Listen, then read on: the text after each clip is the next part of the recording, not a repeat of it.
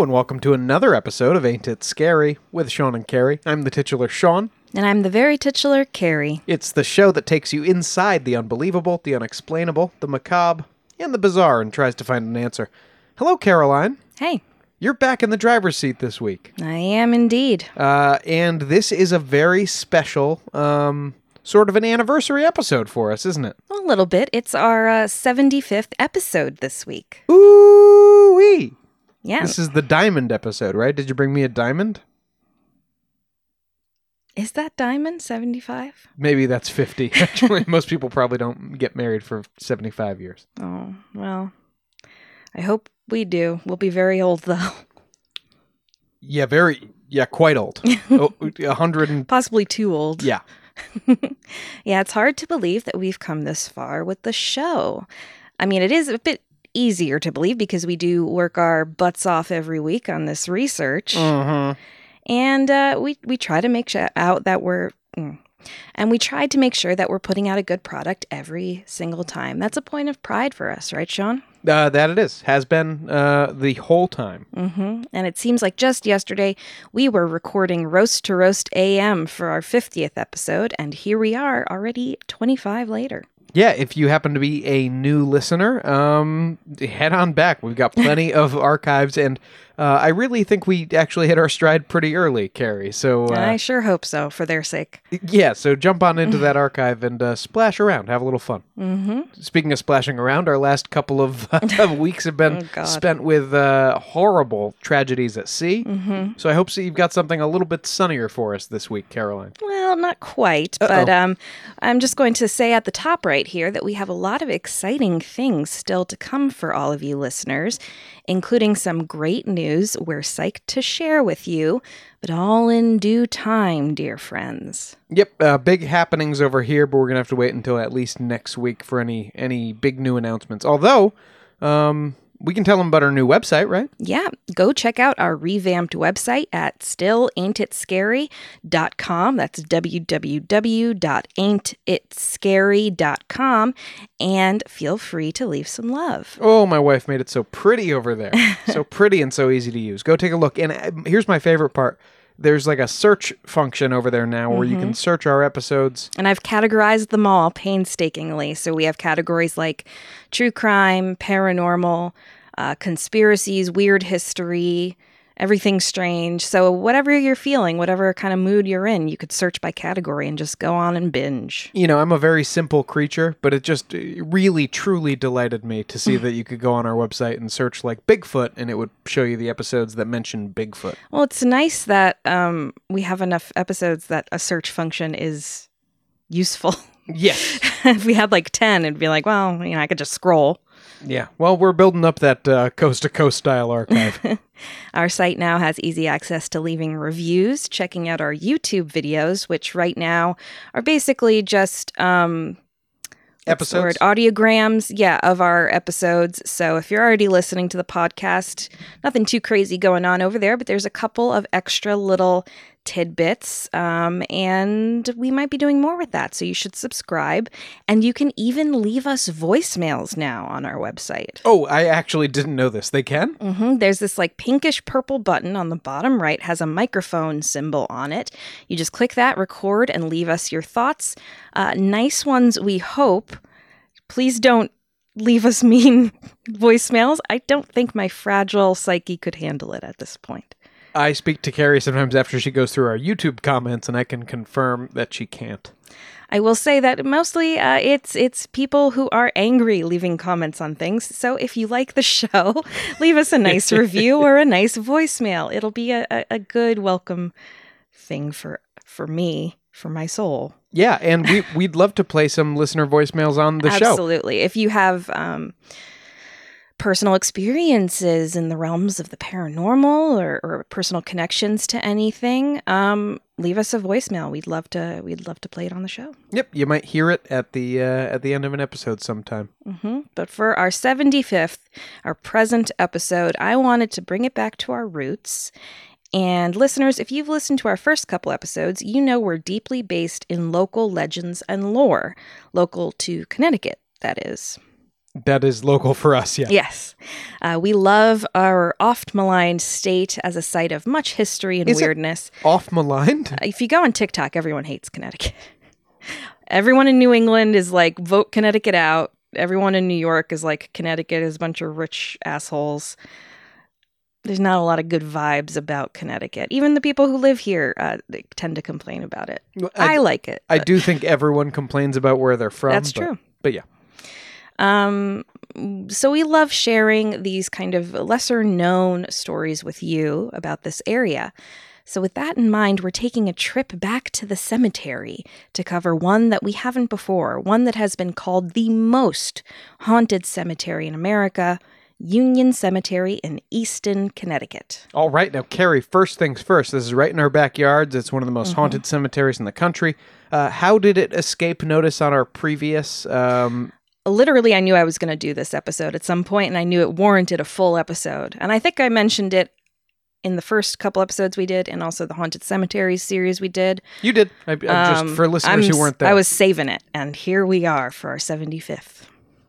Uh, and Sean knows I love Union Cemetery. Uh, it's got a mix of very old and very new stones in it. Oh, do you love it? Did we did we take our engagement photos there by any chance? Yes, we did. Uh, we did take some of our engagement photos there. We weren't doing it to be morbid, but just because it felt like a very unique place to celebrate the things we enjoy together. And we obviously especially enjoy the spookier side of history. That's right. I think you might be able to see at least one of those on the podcast on the Yes. aforementioned revamped website. And I'll throw something on um, Instagram as well. And bless our photographer, Kristen, who you can find at lbpphoto.com. She's little but fierce photography. She really rolled with the idea of taking some of the pictures in the cemetery, and we got some really gorgeous shots. yeah, and I keep seeing my drunk ass on her Instagram e- ever since our reception. So so she well, took the some good picture of shots you our- dancing um, is epic and, and great. So thank you, Kristen. So Union uh, is a special place to us, and you really feel like you're walking through centuries of history in this one small area of land. It's right off the road, but it also feels incredibly peaceful while you're inside of it. And part of the reason that we took the pictures there is because, especially in the fall, the surrounding area is really breathtakingly beautiful. I mean, the trees, the fields, and there's, you know, like farms nearby, so you can go apple picking or pumpkin picking. It's really a beautiful area. Now, we didn't have any spooky experiences during this particular photo shoot, but some say that they've had a very different time when shooting and ghost hunting at night.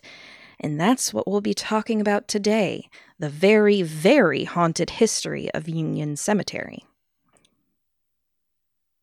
Ooh. Are we going to talk about the Warrens too?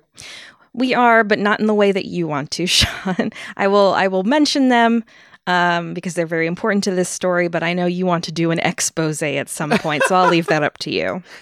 Let's back it up to cover some of the origins of the Easton area, which is close to where both of us grew up. Uh, that's right. It's just 15 minutes. 15, 30. Yep, pretty much in that radius. Union Cemetery is nearly 400 years old, so it dates back to almost to the time when Connecticut itself was established. Easton was first officially settled in 1757 by men and women from the town of Fairfield, uh, which was itself established in 1639. Mhm. Now, of course, let's not forget that these men and women were originally Europeans. They were Puritans and Congregationalists from the Massachusetts Bay Colony. More on them if you go to our Salem Witch Trials episodes. Uh, yes, the very same Puritans. And they were not the people indigenous to this land, obviously. According to the Easton Historical Society, quote, a battle took place in the area that is now Southport in 1637, known as the Great Swamp Fight, and the natives were from a group called the Pequannox, an Algonquin speaking group made up of five separate groups or bands. And Sean, if you go to Southport now, you can see a, a little monument to the Great Swamp War or Swamp Fight right outside of a Dunkin' Donuts down there. Doesn't sound like great.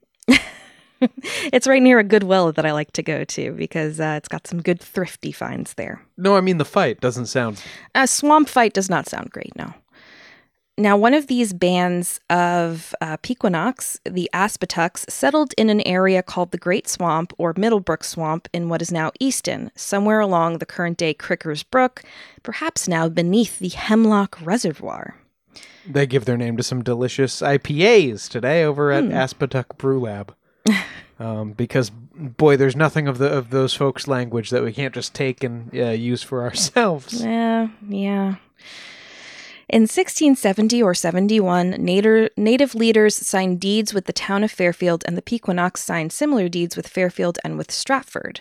This purchase by Fairfield from the natives secured the last six miles of the town common of the Native Americans' land holdings in the area for the sum of six of 36 pounds sterling. Hard to tell. Uh, Whenever we hear stuff like that, Oh, about- from like 400. I mean, I have no I've concept of literally no idea what that was worth at the time. Not enough, certainly. It might I'm have been it might have been a fair price. We don't know. I don't think it, I can't think that it was. This area included what is now Easton, and then it was settled by the new Fairfield Society. We uh, fast forward some years, and we have Union Cemetery at the junction of what is now Route 59 and Route 136. Now, if you're on the right road, you can't miss it. It's enclosed by an old school iron fence, and there's a sign out front that proclaims area closed sunset to sunrise. Woo. Oh, Lots of cemeteries have that one. And there's also a small church building that sits across the street. So, how did Union become known as one of the most haunted cemeteries in the world? Well, part of that, as Sean mentioned before, is due to our old friends and Connecticut natives, Ed and Lorraine Warren. Yes, the stars of the Conjuring films live just minutes away from Union, and they studied it extensively to due to the legends surrounding the space, which they documented in their book Graveyard. Yeah, they are much sexier con artists in um, the Conjuring films than they than they are in real life. Well, they're not portrayed as con as uh, con artists in those films, but I will agree on the sexy part. Lorraine told the Westport Daily Voice in 2011 that, quote, I know for a fact that this place is haunted. It's one of the most haunted places around. I'll be sharing some of the stories they recounted in Graveyard with you today. For more on Ed and Lorraine, you can always check back to our Bridgeport Poltergeist episode, and I'm sure we will cover them more in the future. Mm-hmm. Now, even growing up, I heard legends about Union as I had about Dudleytown. I was told it had dozens of officially documented ghost sightings by people like police officers and firemen who had been called to the scene or were driving by when they had their experiences. I was also told that it was constantly patrolled by the police after dark due to the popularity of the area with ghost hunters, and that you would get arrested if they caught you in there at night. Have you found that to be true? I've heard tell of it or y fines, but I have never gone there at night because Yeah, I I- am a big puss I know you haven't in terms of getting in trouble with the law. you haven't gone and trespassed there. No. But um, I, I didn't know if you knew whether there were actually police drive-throughs after dark. I, I'm not often there around there at night. Uh, usually I'm driving by or we're doing something in the fall and we're stopping in. Um, I'll, I'll update you all if I ever am there at night and see it happen for myself. Of course, I also heard many tales about Union Cemetery's famous White Lady apparition. Which is why the ghost hunters are there. Which is why the cops are there. Yes, but let's not get ahead of ourselves. We'll start with some short tales to get the blood chilling. the Warrens wrote that several decades ago, and this account came from 1992, so let's say this means somewhere in the mid 20th century. Sure. A murder occurred that may have ties to the White Lady legend, but certainly has a gruesome connection to the cemetery itself. And this cemetery is connected to a lot of murders, like more than you would think. Connected how? like murder victims are buried there, or like murders took place there? Yes. Both. yes. well, lots of cemeteries probably have people who were murdered in them. Well, considering how few murders we typically encounter in this area, especially Easton, which is a, a very low key area, um, it seemed like a lot over the years. Ellen Smathers was a lovely young woman who worked as an organist for her church. I believe it might have been the one across from Union, and it wasn't uncommon for the men to um, the men around her to develop feelings for her. Unfortunately for them, Ellen was happily married to John Smathers, an outdoorsman who worked for the near- nearby plant. Ellen was known around town and tragically became the object of obsession of one Richard Dean Jason. Oh no. So we got a three namer, three first namer. Well, you always know someone's going to be murdered by that guy Mhm. as soon as you hear the middle name.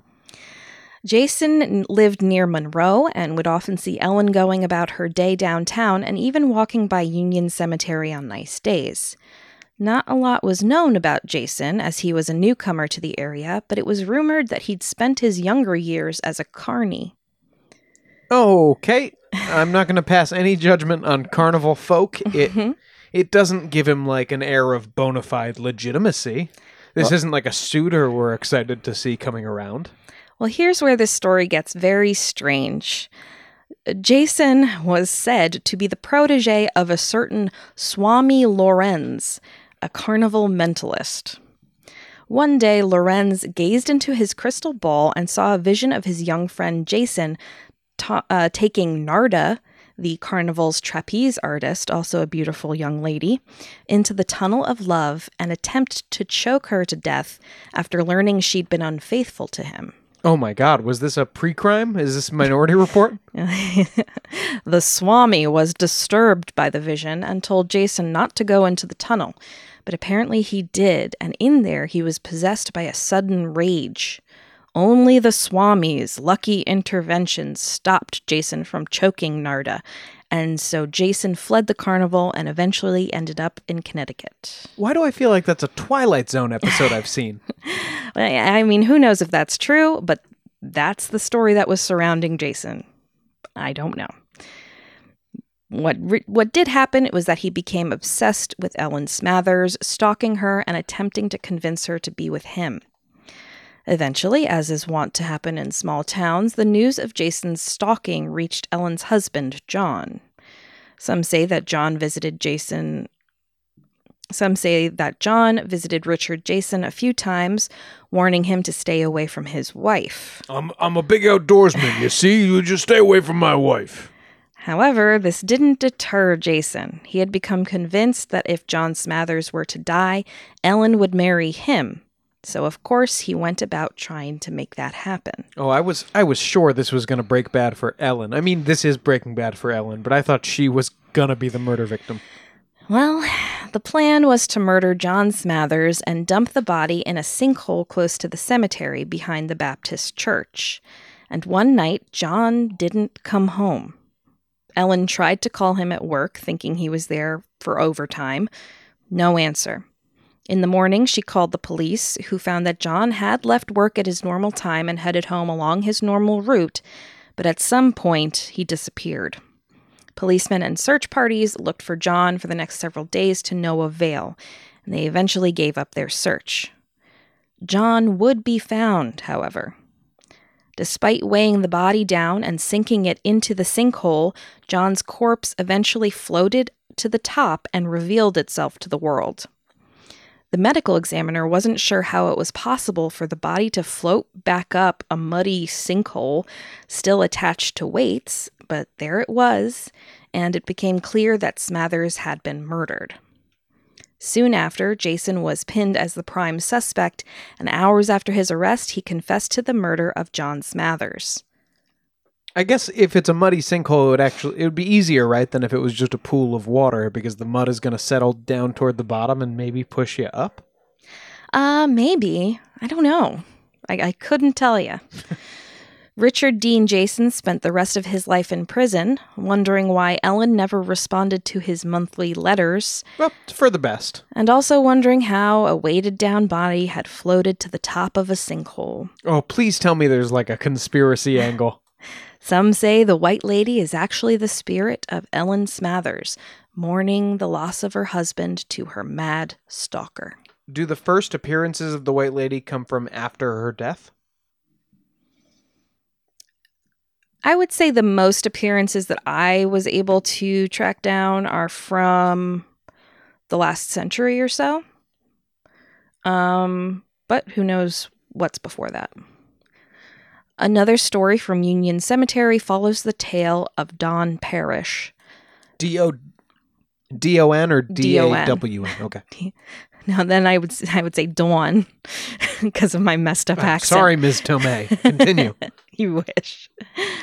The 40 year old Parrish was the cemetery sexton, tending the ground and doing handiwork in the area. One day, Parrish was hiking the countryside surrounding the cemetery with snowshoes, it was kind of a hobby of his. And what? well, there was a lot more open fields at the time, and it had snowed, and he liked to walk around the countryside. He usually hiked the Adirondacks. Yeah, great hobby. He was a 40 something single man that was a cemetery sexton. This is what he does. Yeah. My little sister lives in Norway, as you know, Mm-hmm. uh, and snowshoeing is pretty popular over there. Yeah. It's just like what they don't they don't got Netflix over there. It's Norwegian Netflix. Who knows what's on that? You're this bored with the tennis rackets on your feet, really? Well, during one of his snowshoeing expeditions, uh, he saw what he described as the Dark Man. As he was coming down the slope leading to the cemetery, he spotted a man dressed in black minister's clothes, clothes that looked to be from about 200 years before. Don attempted to call to the man and followed him up a hill, but no matter how he tried to get his attention, the dark man kept winding through the snow away from him. Parrish watched as the figure approached the crest of the hill and simply vanished, gone in an instant. I know we haven't actually gotten to the White Lady herself in detail yet. Oh, yeah, we will. I know. That's going Um, to be the big finish, of course. That's the big finish. But this feels, I have to mention her just because the Dark Man feels like, you know, NBC was getting great ratings off of the White Lady. So here's like the the follow up the next fall. They Hmm. bust out a spin off Maybe. that inevitably doesn't do as well. I'm not sure what time period this occurred. Uh, I don't think it's said in the book. So it could have been earlier than The White Lady. Who knows? if you like the White Lady, you'll love NBC's The Dark Man. Thursdays at 8. Well, Don Parrish became obsessed after this experience. He lost interest in everything except for the Dark Man. Sometime later, Parrish brought his friend Aaron to the cemetery to try and spot the Dark Man again. Aaron had become concerned for Don, but he humored him anyway and he went along. They saw nothing as they walked through the hills that late Friday afternoon until they headed back to the cemetery, and then Don spotted it. Look, he said. Close to the perimeter of the cemetery was a young man wearing deer skins and a raccoon hat, the garb of a 17th century deer stalker. The clothes looked worn, not like a costume, and the young man seemed as startled by them as they were of him, staring at their clothes as they were staring at his. Don asked, What are you doing? And the young man responded in hard to understand English, as if it was from an earlier time. So it was like vaguely English, but it was very old fashioned. And it was hard enough to understand that they couldn't. He got it kind of out of him. Uh, the, the young man said he was going to meet some friends of his by cutting across the field. However, Don knew that the path the man was talking about would be leading him directly through the Easton Reservoir, which wasn't exactly hikeable. It's a reservoir. Oh, I'm meeting some friends across the apples. Any smokies over there? You know outside? This isn't 1888 Whitechapel. Now, the thing is, the reservoir hadn't always been there, so perhaps the man was from an earlier time. He started to walk away from Don and Aaron, and though they called for him to wait, he kept going. And then, like the dark man, he vanished right before both of their eyes. Maybe he was just drinking early times. Or mm-hmm. they were. I don't know. But after this, Don's obsession became worse. He studied the occult and the paranormal. He had trouble sleeping, lost considerable weight. Friends would sometimes find him staring at the hill where he'd seen the ghostly men. A few weeks after this, he committed suicide. What? That took a turn. Mm-hmm. Oh, Caroline. The day Don Parrish was buried, a local conservation officer reported seeing a mysterious figure of a man dressed in deerstalker clothes standing on the hill above Union Cemetery, watching and waiting. God, if you said he died a second later, I was going to start making fun of Don. More stories to come after the break. Oh.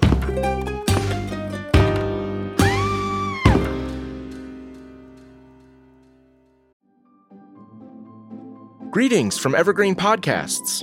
We're rolling out a listener survey and we want to hear from you. The information in the survey will help us gather statistics and in turn make our shows more appealing to advertisers. I know most people don't like ads, but this is one of the only ways our shows make money and help keep their lights on. We promise it will only take a few minutes, but the impact on our podcasts will be tremendous. As a token of our appreciation, we'll randomly select one lucky participant each month to win an exclusive merchandise package from Evergreen Podcasts. Head to evergreenpodcast.com slash listener survey to help a show and possibly get some free stuff for doing so. We can't thank you enough for the support. Now back to the show.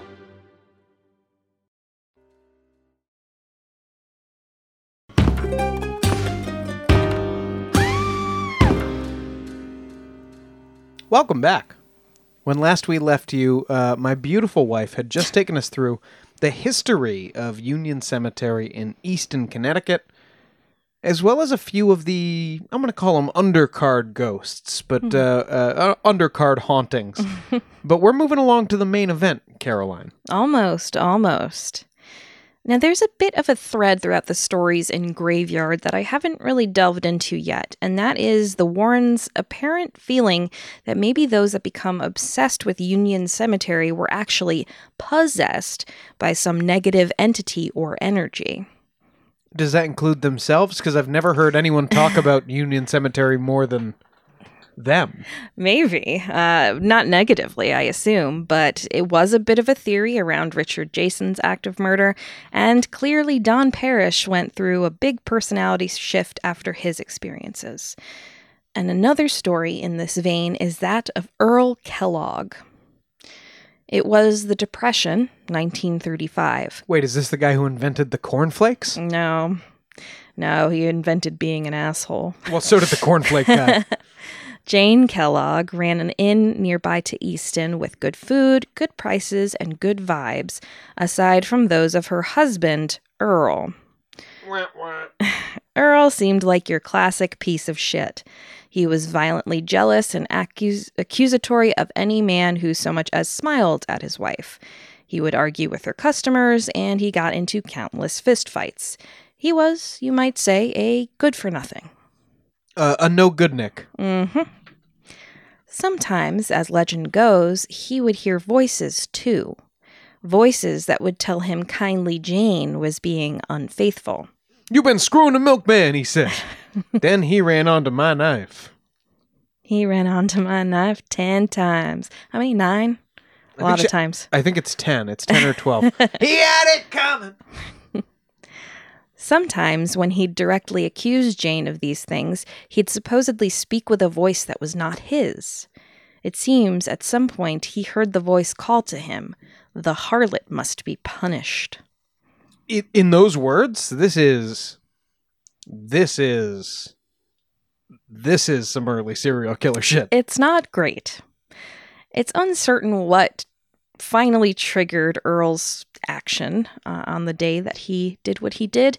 Some say that he became psychotic when a man brought Jane a bouquet of flowers.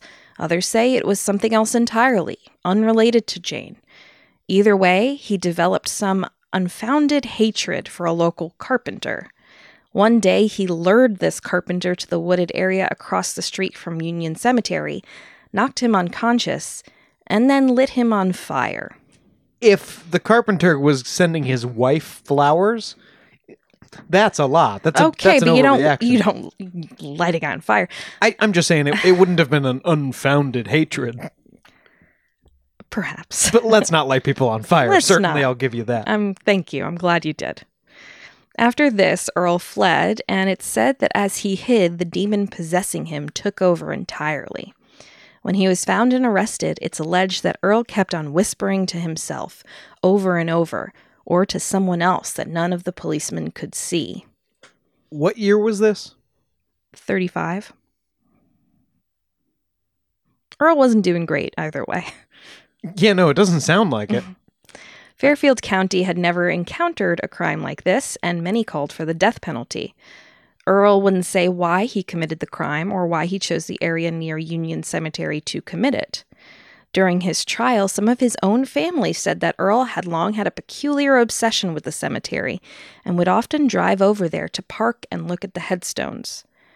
The Warrens finished the story of Earl Kellogg by saying, quote, They insist that while Earl had always been a fighter, he had never been a killer, not before his visits to Union Cemetery took their toll, not before he was heard to speak in voices not his own, and to a person no one else could see. Well, that is a um,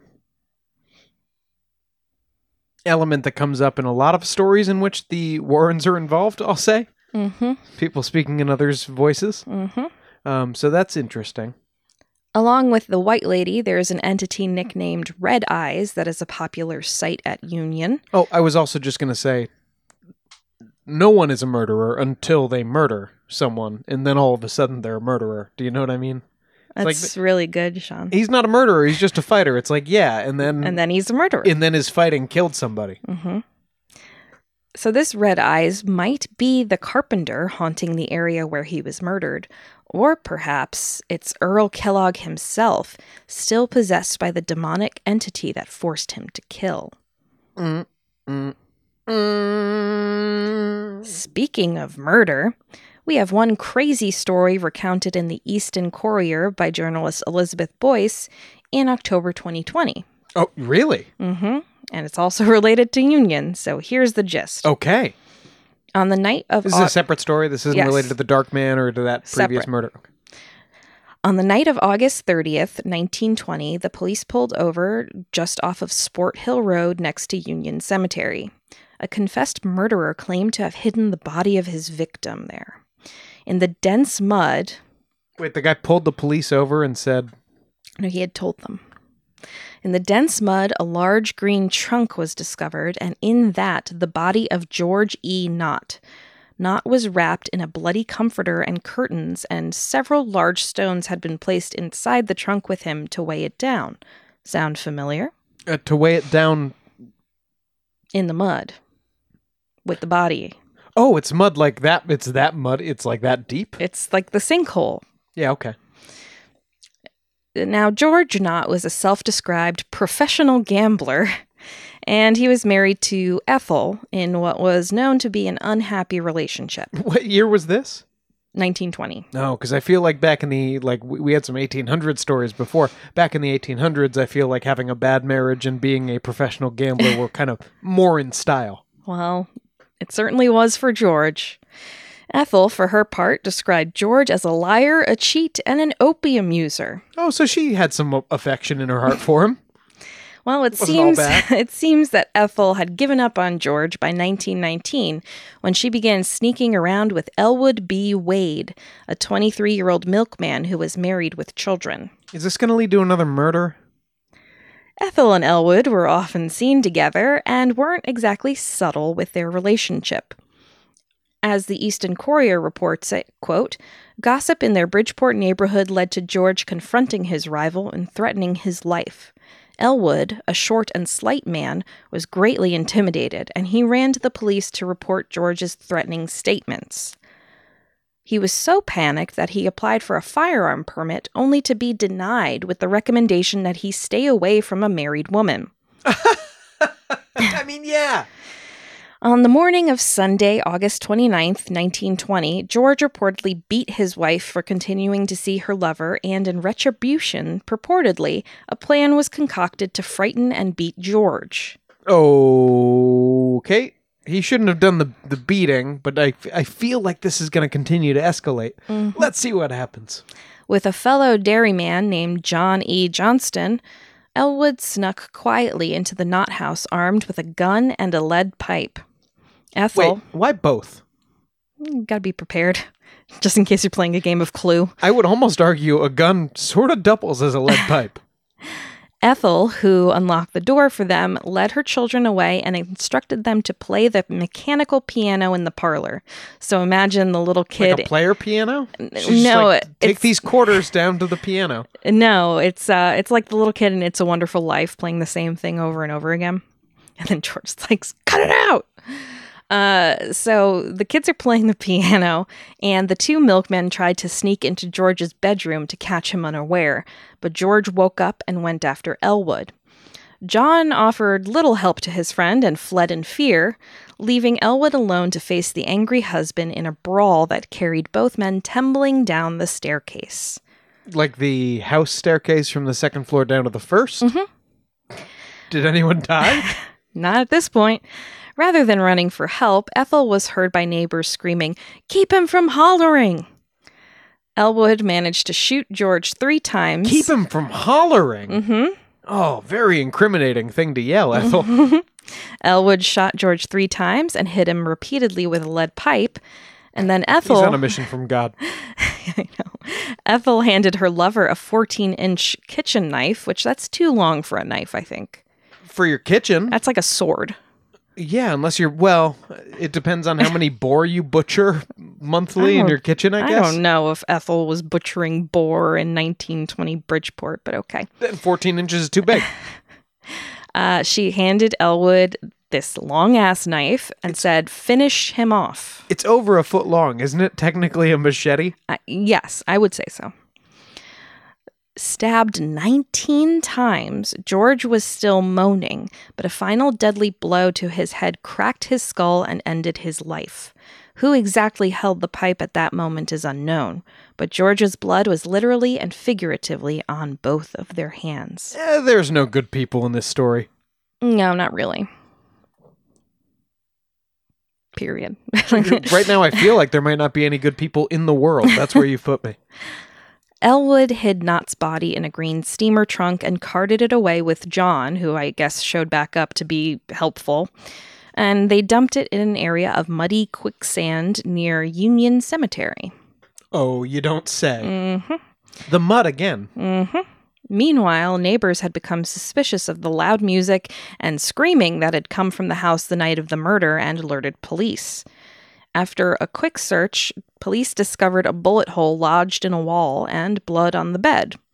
After an, an intense interrogation, Elwood, John, and Ethel all confessed to their parts in the crime.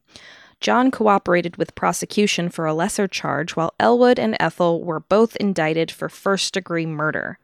And the only penalty at the time for this, for guilt, was death by hanging.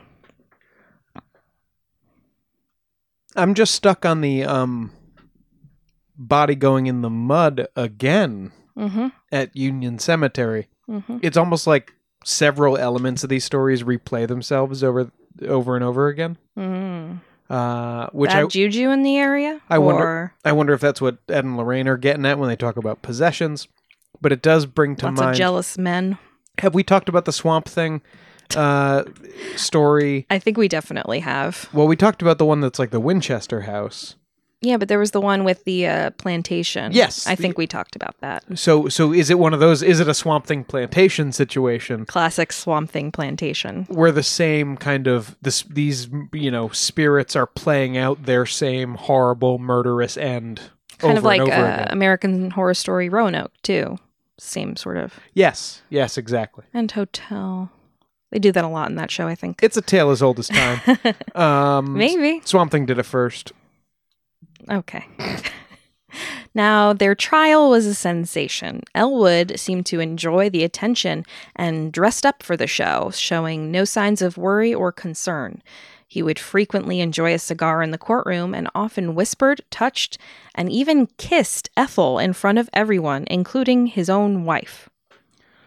Oh, wh- what do you think you are, John F. Kennedy? what, what's happening?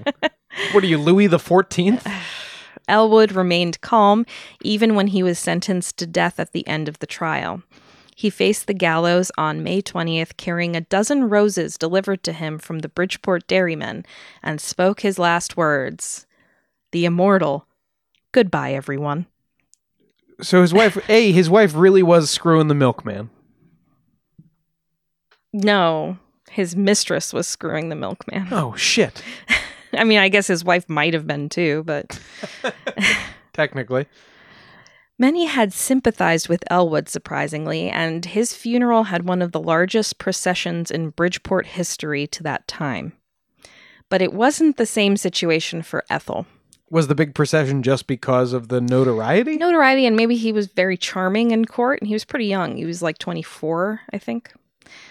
Ethel was often portrayed, however, as a woman of loose morals who had kind of lured this younger man into her web. Well, And in contrast to Elwood, she appeared to her trial looking gray and gaunt in all black.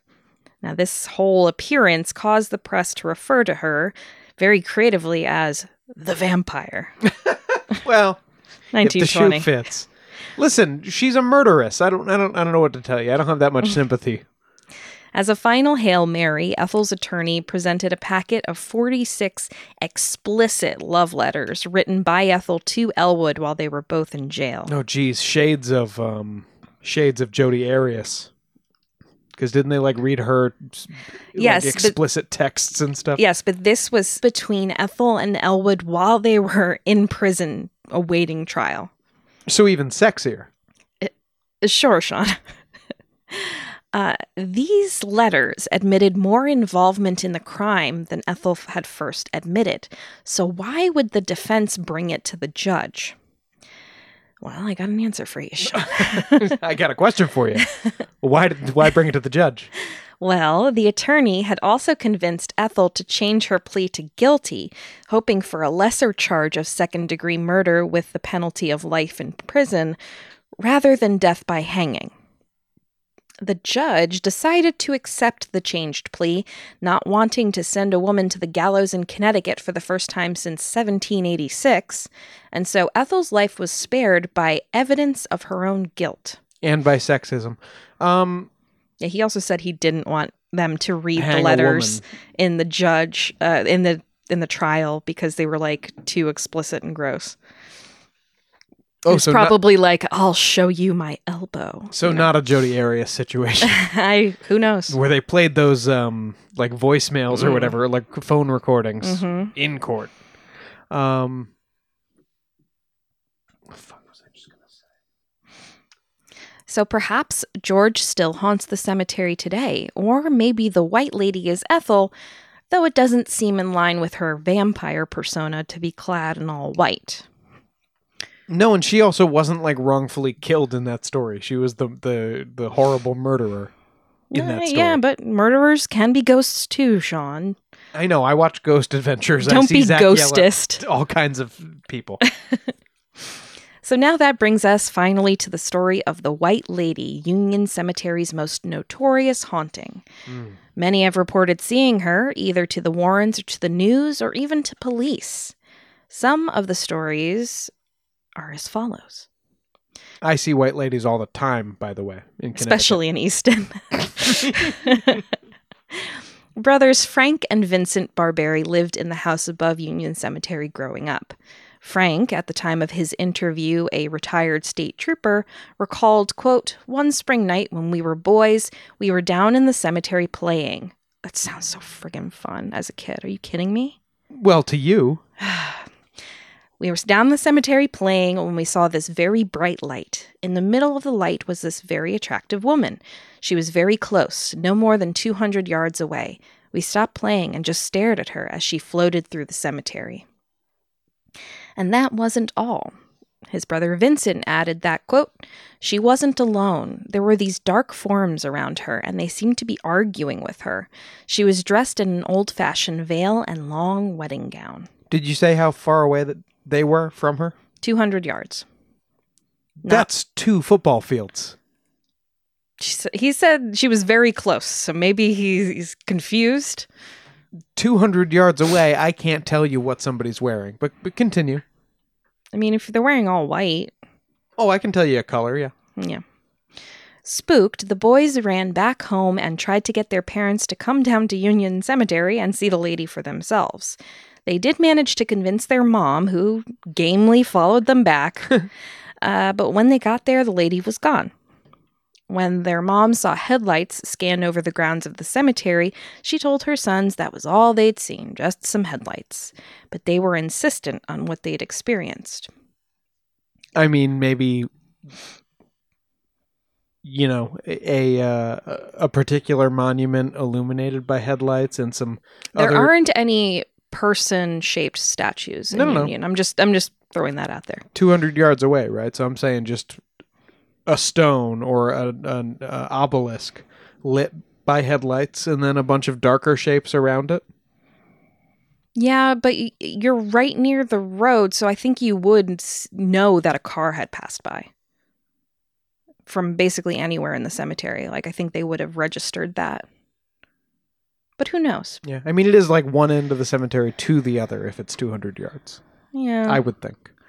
Well, night after night, the Barberi brothers would sit in their bedroom at the window looking for the white lady to appear to, again to no avail. However, years later, Vincent did see her again.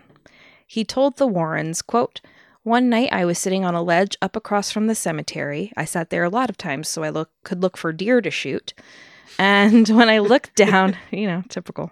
When I Uh, looked, see, everyone thinks Connecticut is like um, polo shirts and um, That's a very small area. We also have like our our down home area, our farm the land deep area. north. The know? deep north. Yes. you, you got a lot of deer hunters and uh, and and further north in the state, you got a lot of farmers. hmm Uh, anyway, continue. Uh, when I looked down into the cemetery, I saw the white lady. This time there didn't seem to be anybody with her, no dark forms or anything, and no sound of arguing either. She moved up the driveway toward the entrance to the cemetery. I could see her very clearly, and then vanished just like smoke. On another occasion, Vincent was coming home late at night and saw her once again just off the road, shining white light with the lady in the middle. Do you feel that once the same person has seen a thing like multiple times, do you start to lose credibility after a certain number, like a boy who cried wolf? Well, what I find is interesting is that uh, the boys would kind of wait up and try to spot the lady, and they never saw her for like years until he was down there hunting by himself, probably not expecting to see anything because he was looking for deer and saw something. So I do find that intriguing. How about the third time? You know, Or what if it's that lady? three's company, baby. You remember when we talked about the Men in Black and the Mothman? Mm-hmm. I think it was in our coast to coast episode. And um there's one lady who had seen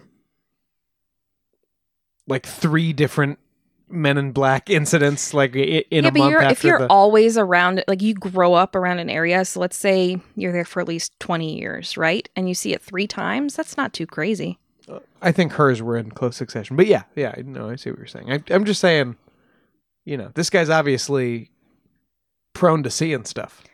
Well, fine, Sean. The the Barberi brothers are not the only ones to have had experiences with the White Lady. But they could just have high perception skill. I'm just, you know, Could I'm, be. I'm, I'm just saying. Like other notorious White Lady cemetery spirits, uh, and you could see our two part two part haunted cemeteries series for more on those kinds. Many have encountered her while driving by. When seen, the White Lady is classically wearing what looks to be a white nightgown or maybe a wedding dress, gliding between Union Cemetery and Stepney Cemetery down the road in nearby Monroe. Yeah, she's very much like the wedding dress lady on the Haunted Mansion. yeah. She'll commonly be seen in the middle of Route 59 and sometimes be hit, quote unquote, by a passing car, only for the poor driver to stop, check, and find no one in the road. One story similar to this was recounted for both Graveyard and the TV show From Beyond by Connecticut native Rod Vexey, who apparently many years later had some legal trouble for blinding his wife with a carrot, Uh, sorry? but that's another story for another day. With a carrot, you say? He threw it at her, and apparently it blinded her. Bad luck, carrot.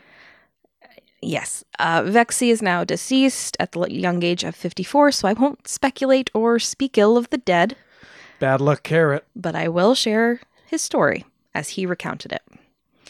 In the summer of 1991, Vexy was driving home from the late shift at a lumber supply company where he worked.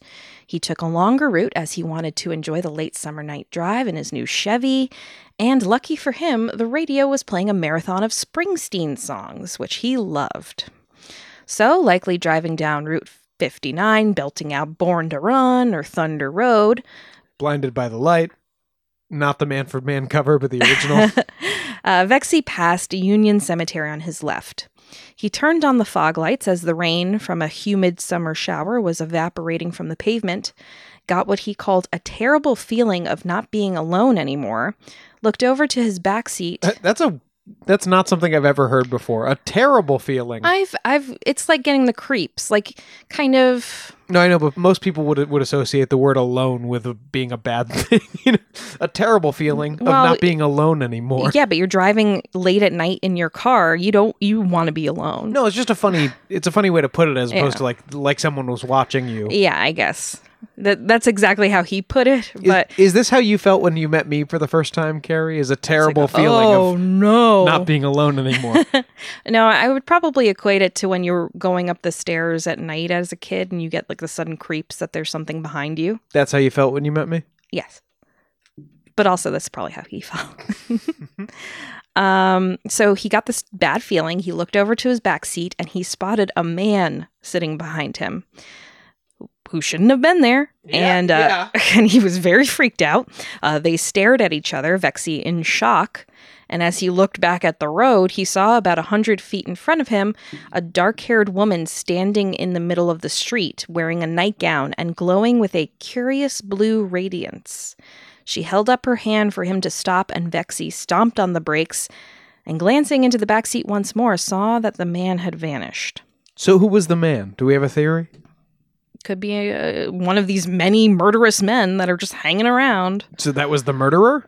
Could a murderer? There's too many involved with the cemetery. Are there versions of this? Does anyone try to connect this to a car A accident? Like a, you know, is it the classic uh, girl walking home from a dance gets hit by a car? Sometimes she stops boys, I or kind of go. I, I'll mention that in a little bit after we talk about this particular story, but nothing concrete. Because we did a, one or two of those in our um, haunted cemeteries Mhm. episode, right? Vexy opened the driver's side window to yell to the woman to get out of the way, but it appeared she didn't hear him. And as the car fishtailed to his horror and then astonishment, the Chevy passed right through the woman. He said he felt the icy coldness of her touching his shoulder and cheek as it happened.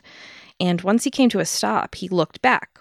She was still standing there, and he noticed her nightgown was old fashioned, a style from maybe a century before, and she wore a brooch on a golden chain hanging from her neck. She turned and walked away down the road, and though he yelled to her to attempt to help, because he didn't know what was going on, she became lost in the swirling fog and vanished completely. A feeling of terrible sorrow overcame Vexy, and when he finally made it home, all he could do was, in his words, sob like a small child whose parent had just died. Vexy went on to say, quote, My life has not been the same since, despite some very good fortune. And he did win the Connecticut State Lottery at some point for like $2 million. Okay, I don't know if that was before or after this. not cursed then. Although some people say winning Mm. the lottery is a curse. He said, I've never been able to forget that night or the feelings it invoked in me. After contacting the Warrens, Lorraine would tell him, Sometimes a paranormal experience gives us insight into ourselves that we almost can't handle. And Vexy thought that it was definitely the truth in his case, uh, and he had some very unfortunate things happen to him later in his life, and again, he died pretty young. Drugs? I don't know. Oh. Well, there was the carrot thing and Right. divorce, obviously, and then um, he died when he was like 54. Do we know how he died? That's sad. Uh, I don't. I think he was in the hospital. That was all the obituary said. Ed Warren also saw the White Lady after spending many nights investigating Union Cemetery. He was becoming uh, discouraged of ever seeing her when at 2:40 a.m. one late summer night, an unnatural silence overcame the area. He began to record, and a glow appeared, eventually taking the shape of a woman who he described as about 30 years old with dark hair and a flowing white gown. Warren stated that there were dark figures surrounding her, shapes that seemed to jump on her and argue with her. And those kind of remind me of like those little demon things, the shadows from the movie Ghost. Mm-hmm. Yeah, like like uh, uh, the ones that come to drag you to hell if you're a It's bad a bad person or like a criminal. Mm-hmm. She began to walk towards him, but as he looked through the viewfinder, he saw that to the camera she wasn't there, and soon after she vanished. Though later, after checking the footage, he was able to spot the white lady gliding between the headstones. Here's my question. Hmm. I have heard of this videotape It's- before. it exists. it does. Yeah, it's on the the Warrens YouTube page now. Like a little intro if you look it up. Okay. And what it's like it? Warren's white lady footage if you look so tell up. me about it. What does it look like? I mean, it's very grainy uh, because it's from the early 90s at, at the latest, I think. Um, so it's very hard to see, but you do see like a light colored figure walking between the headstones at the very end of it. And we are now looking at the footage. Yeah, all you can see on the tape is like definitely a white figure Mhm. moving. Mhm. But but it's you can't get any more detail than that. I couldn't. And this is like ripped off of an old, old VHS. oh sure, I couldn't. and compressed. So who knows what it actually looked like on the tape and then in person, but that's what it is. I couldn't tell you what it. Um, I couldn't tell you that it was a cemetery. Hmm. Okay. Right? Maybe. I don't know. I mean, I knew it was a cemetery, so I, like I don't I don't have that perspective of going into it blind, but Yeah, but it's literally like three blobs. you can kind of see there's like an obelisk and then the headstones. Mm-hmm. And then there's the the figure Yeah. and it like kind of disappears. So Yep. Never before seen footage. Now he released that in September of 2020. Well, this is the guy that's kind of overlooking the Warrens' legacy now. And so they're probably posting some of these clips. So, yeah, if you go to YouTube, it's under world exclusive, never before seen footage. Ed Warren captures the White Lady of Union Graveyard. And I might have seen this when I um, saw Lorraine's presentation back in like 2006. She showed some video clips. I don't remember specifically, but this is the kind of stuff that they would show. So, most famously for Union, an off duty fireman thought he hit a woman in white while driving one evening in 1993, only to find nothing in the road but a large dent in his car. So, as he recounted to the Easton Courier in 1998, quote, Two transformers caught on fire in front of the Stepney Cemetery off Route 25. Glenn Pennell, a fireman, raced to the scene in his pickup truck. A police officer was with him. As Pennell arrived at the cemetery, he was horrified to see a woman wearing a white gown dart in front of his truck. Mm-hmm. I slammed on the brakes, Pennell said. I hit her. The impact was like I hit a brick wall. The woman rolled up onto the hood of the truck and fell to the ground. There's a lot of detail. It's not like it was just like thud and Mhm. and, And, this is a fireman driving with a policeman witness. A woman driving behind Pennell shouted at him, How could you hit that woman? Didn't you see her? Pennell's grief gave way to fear when he looked around his truck and found nothing there. Yet the front of his truck was dented in.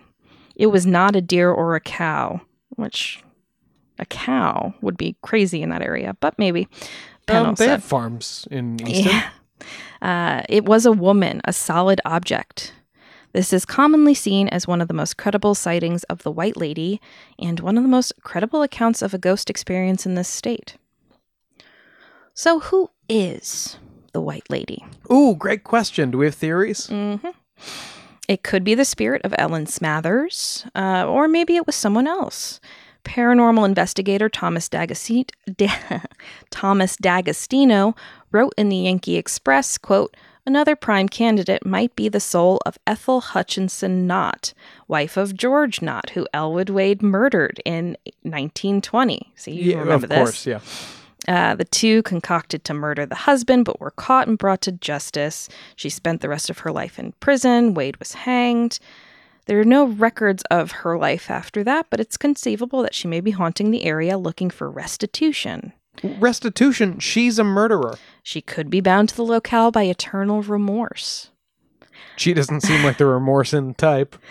Now, also, um, one of our old friends who has guested on the show, Nick Grossman, who is a paranormal investigator in the area, they're actually uh, having a, a tour investigation to Union Cemetery in April. Yeah, Ghost Storm is the name of Nick's uh, ghost hunting crew. hmm And they were just talking about it on his Facebook page. Um, he was asking if anyone knew about the White Lady and, and any of those legends, and someone had responded that they heard the legend around her was that um, there was a couple in a carriage on the way to be married at Our Lady of the Rosary Church in nearby Stepney, and then they tragically got into some kind of accident, and either just her or her and her fiance died.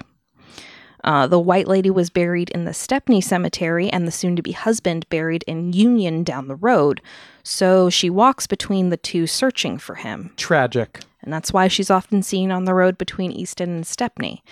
And Stepney, by the way, is. Um, well, first, where our friends Nick and Tara from Unloaded Questions, the podcast, got married. And it's also where the Warrens themselves are buried. Oh, well, fantastic. Uh, well, I that's my favorite version of the story. Oh, there's one. There's some others that are very interesting. Okay. I, I love the eternal love angle of that, but sure. Well, Uh, this kind of has to do with that. Another suggested identity for the lady in white is one Harriet B. Seeley. That's S E E L E Y. Though there are quite a few Harriets buried in Union, none match this name exactly.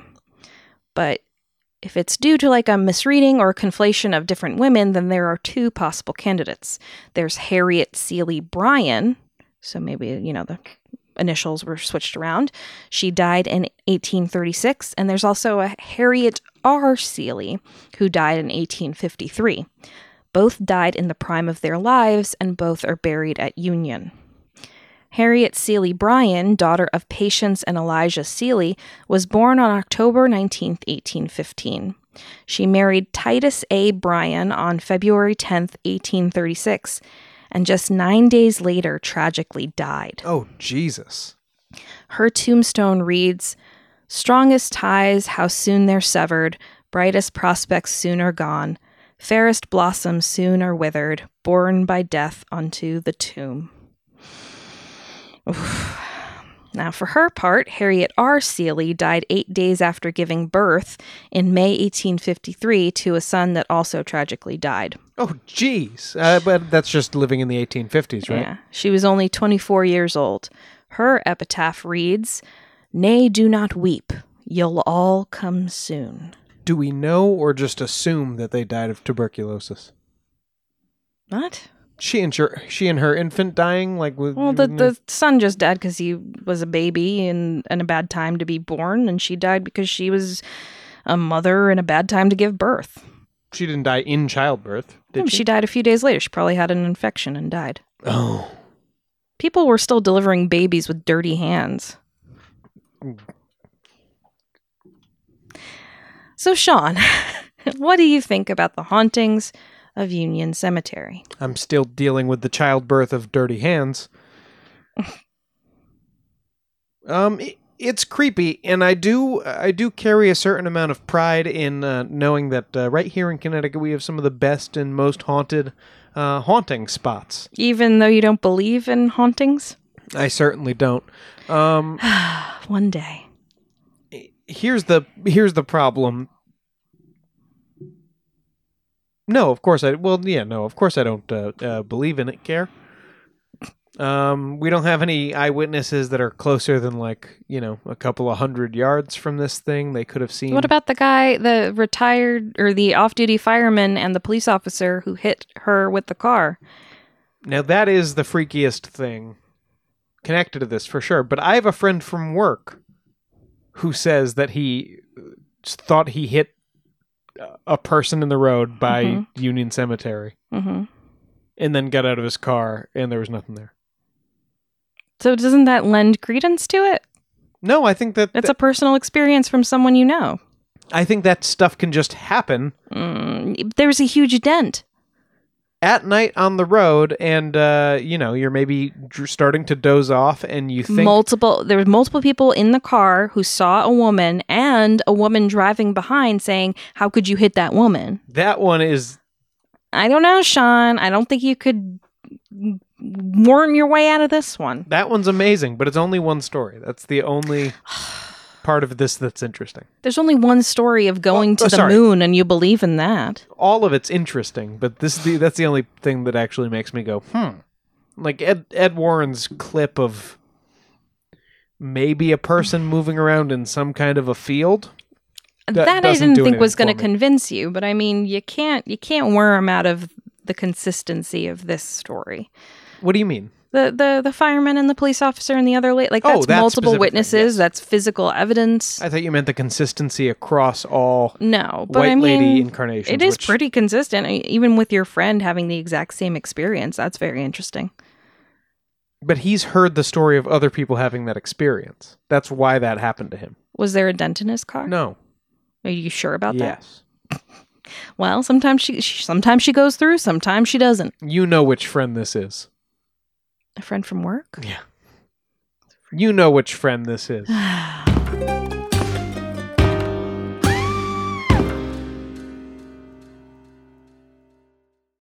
Hello, this is Dr. Grande, the host of True Crime Psychology and Personality.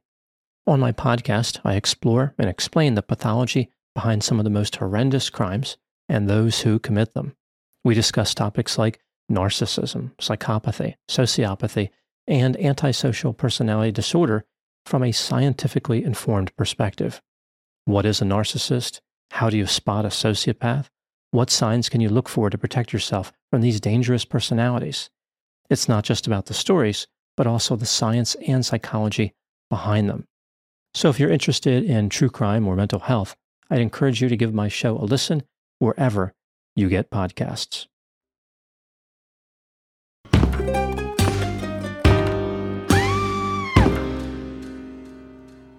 We're taking a trip to the Bizarre Bazaar.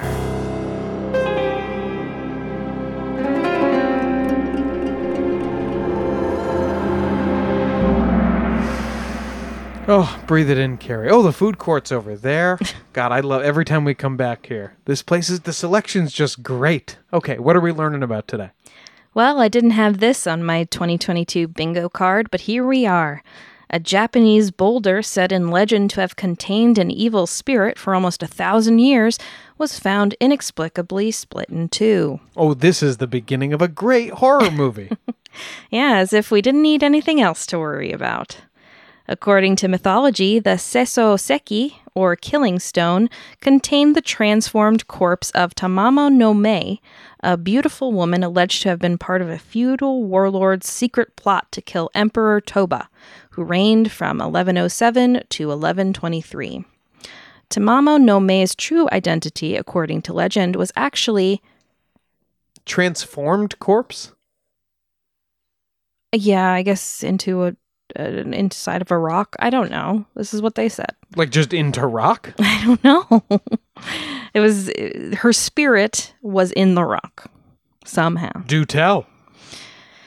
Well, Tamamo no Mae's true identity, according to legend, was actually an evil nine-tailed fox, kind of like on Lovecraft Country. A kitsune? hmm whose spirit was embedded in the chunk of lava. The stone was named a local historical site in 1957 and has been mentioned in fictional works as well as inspired a play, novel, and anime film. Hmm. The breaking open of the boulder seems to have happened within the last few days and has spooked those who believe in the legend, who also note that according to folklore, the stone continually leaks poisonous gas, hence the name Killing Stone. Um. Oh, I thought it was because it, it contained a soul. I no? think it's it's everything. It's, It's just everything. general vibe. It also kills you to get close.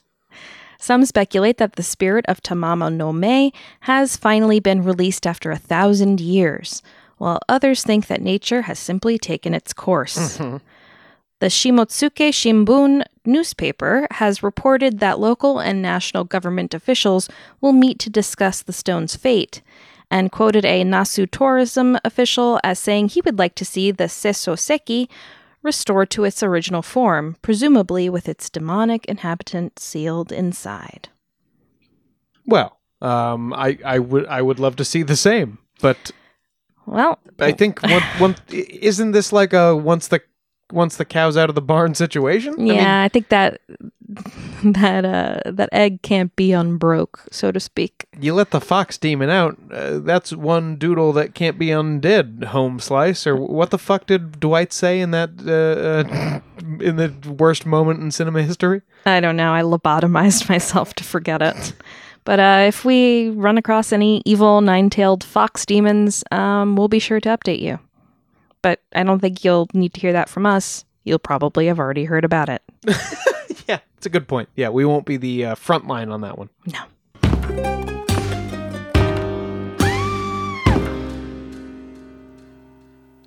That's it for this episode of Ain't It Scary with Sean and Carrie.